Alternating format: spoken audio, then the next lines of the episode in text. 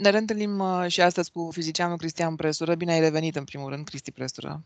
Bine v-a regăsit. Și vorbim despre cea mai masivă, dacă pot să spun așa, cea mai mare galaxie, o galaxie gigantică pe care astronomii au descoperit-o relativ recent. Scrie despre asta uh, physicsastronomy.com. Ce mi-a plăcut în articolul ăsta, dincolo de, mă rog, detaliile tehnice, este ce scria la începutul articolului și anume că această descoperire demonstrează, de fapt, cât de puțin știm despre acest gen de coloși, scrie articolul.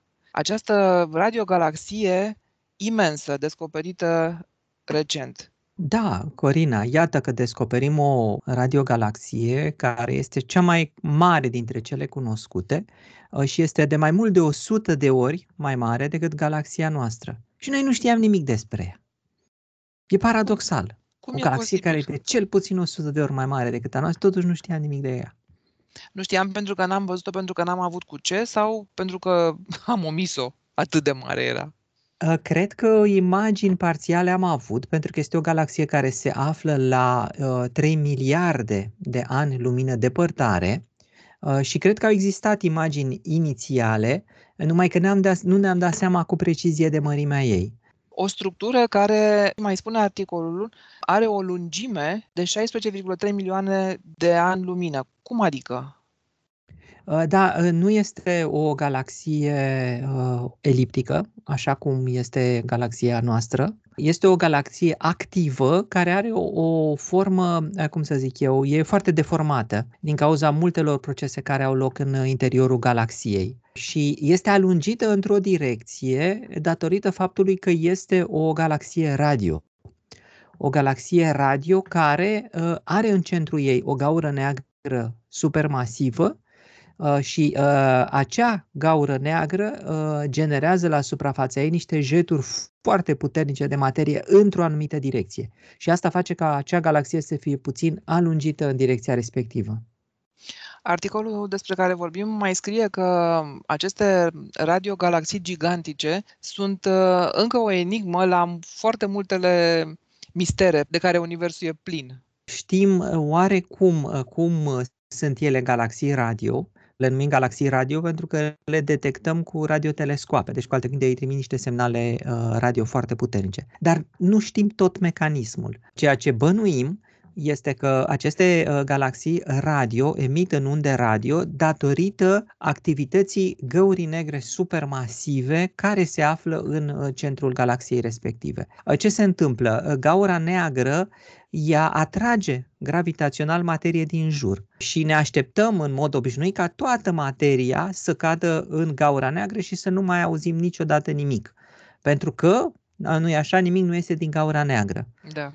Numai că atunci când cade către gaura neagră, materia este în primul rând ionizată foarte puternic, asta datorită frecării, pentru că așa cum știm, atunci când frecarea este, uh, este puternică, se generează multă energie și materia se ionizează, adică atomii își pierd electronii. Căzând către gaura neagră, formează adeseori și un disc de acreție, iar acel disc de acreție este practic ceva, o colecție de materie care se învârte în jurul găurii negre și este ionizată. Deci, cu alte cuvinte, are sarcini electrice și ea generează câmp magnetic. Asta înseamnă că la poligăurii negre, în special, așa cum este asemănător și cu Pământul, se formează niște linii de câmp uh, magnetic care sunt puternice. Și o parte din materia care cade în acest uh, disc de acreție scapă înapoi pe la poli. Ajunge în acele linii de câmp magnetic de la poli, este din nou accelerată la viteze apropiate de viteza, de viteza uh, luminii, de câmpurile care sunt acolo electrice și magnetice și este accelerată în afară. Cu alte cuvinte, este ejectată de către gaura neagră înainte să intre în gaura neagră. Și asta este primul pas. Al doilea pas este că acea materie, fiind ejectată la Uh, la viteze foarte mari și fiind ionizată, ea emite radiație de sincrotron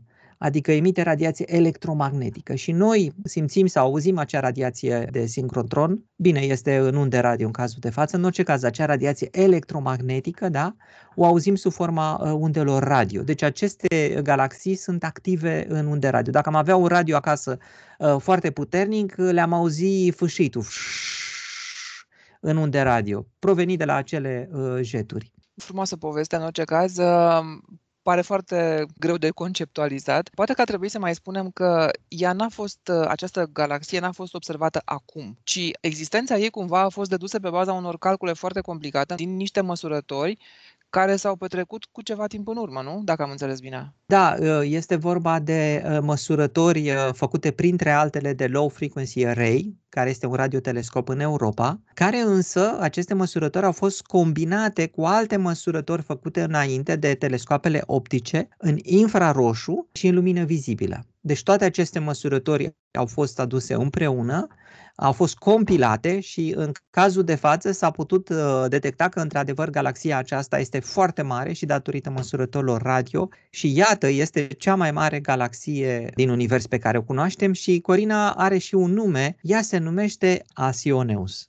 Se numește foarte complicat, stau și mă întreb cum a fost ales acest nume. Și să mai spunem că acest instrument cu care s-a lucrat, acronimul său este LOFAR, poate dintre cei care ne ascultă sunt oameni care vor astfel de detalii. Dar mă întrebam, Cristian Presură, în timp ce povesteai, acum vorbim așadar despre o radiogalaxie. Câte tipuri de galaxii sunt? Cele mai obișnuite sunt galaxiile eliptice, așa cum este și galaxia noastră, care are o formă, să spunem așa, de ou aplatizată. Puțin ca o clătită, depinde imaginația fiecărui aici, cum ar arăta. Și, de, și depinde cum ies fiecăruia clătitele. Da, exact, exact. În orice caz, este, este aplatizată și rotundă, este uh, regulată, după care mai avem galaxii care, care cumva sunt mai vechi, Uh, și sunt mai rotunde, acolo stele sunt mai vechi, după care avem galaxii active. Galaxiile active sunt de obicei galaxii neregulate, pentru că acolo stelele au început să se formeze sunt stele tinere și ele se atrag și au tot felul de interacțiuni între ele, interacțiuni gravitaționale, se mișcă încă toate direcțiile și de acestea se numesc uh, galaxii uh, neregulate. Și după care mai avem galaxii active, așa cum este galaxia de care vorbim astăzi. Ele se numesc uh, active pentru că sunt într-adevăr foarte active din punct de vedere fizic.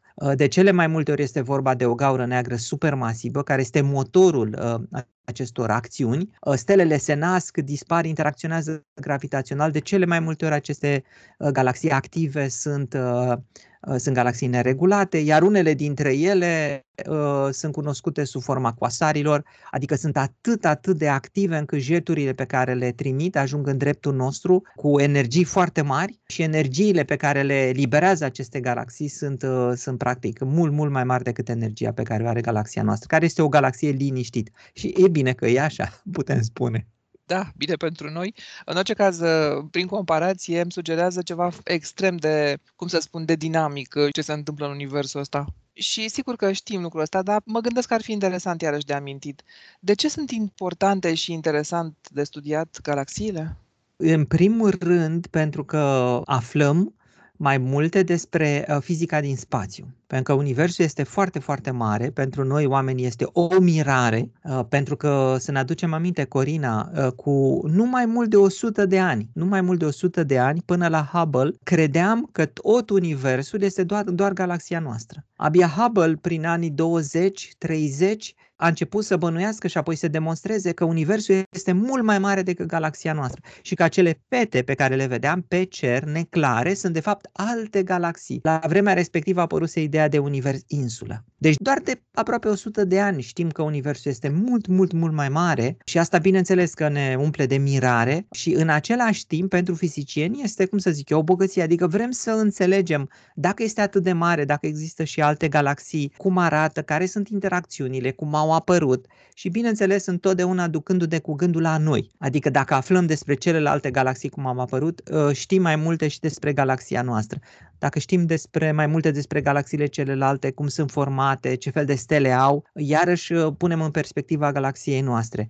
Ă, și în felul ăsta aflăm mai multe despre lumea în care trăim. Când spui Hubble, tu te-ai referit la astronomul Hubble. Da, la astronomul Hubble. Da. Edwin Hubble. Exact cel care a pus bazele acestui domeniu, practic, nu al uh, astronomiei galactice și al cosmologiei. Foarte frumoasă această poveste pe care cei interesați o pot și citi pe physics-astronomy.com. Sunt acolo și niște imagini foarte, foarte frumoase. De exemplu, sunt trei imagini diferite, iar explicația este că cele trei imagini ale aceleiași galaxii au fost luate în infraroșu, în radio și optic. Prin urmare, iată câte genuri de surse de informații s-au folosit. Și mai nou ne așteptăm și la altele, ne așteptăm la astronomie gravitațională prin unde gravitaționale, să da. observăm, da. sau astronomia neutrinică, pentru că atunci când vom avea detectori mai puternici, pentru a detecta mai bine neutrinii, vom avea un alt tip de astronomie. Și așa mai departe. Cu alte cuvinte, ochii noștri, Corina, cumva se deschid în domenii în care înainte nu le vedeam. Prin extensiile lor tehnologice, să spunem așa, ale ochilor. Exact, da, așa e. Foarte frumoasă poveste. Mulțumesc foarte mult, Cristian Presură. Ne reauzim săptămâna viitoare. Cu plăcere pe săptămâna viitoare.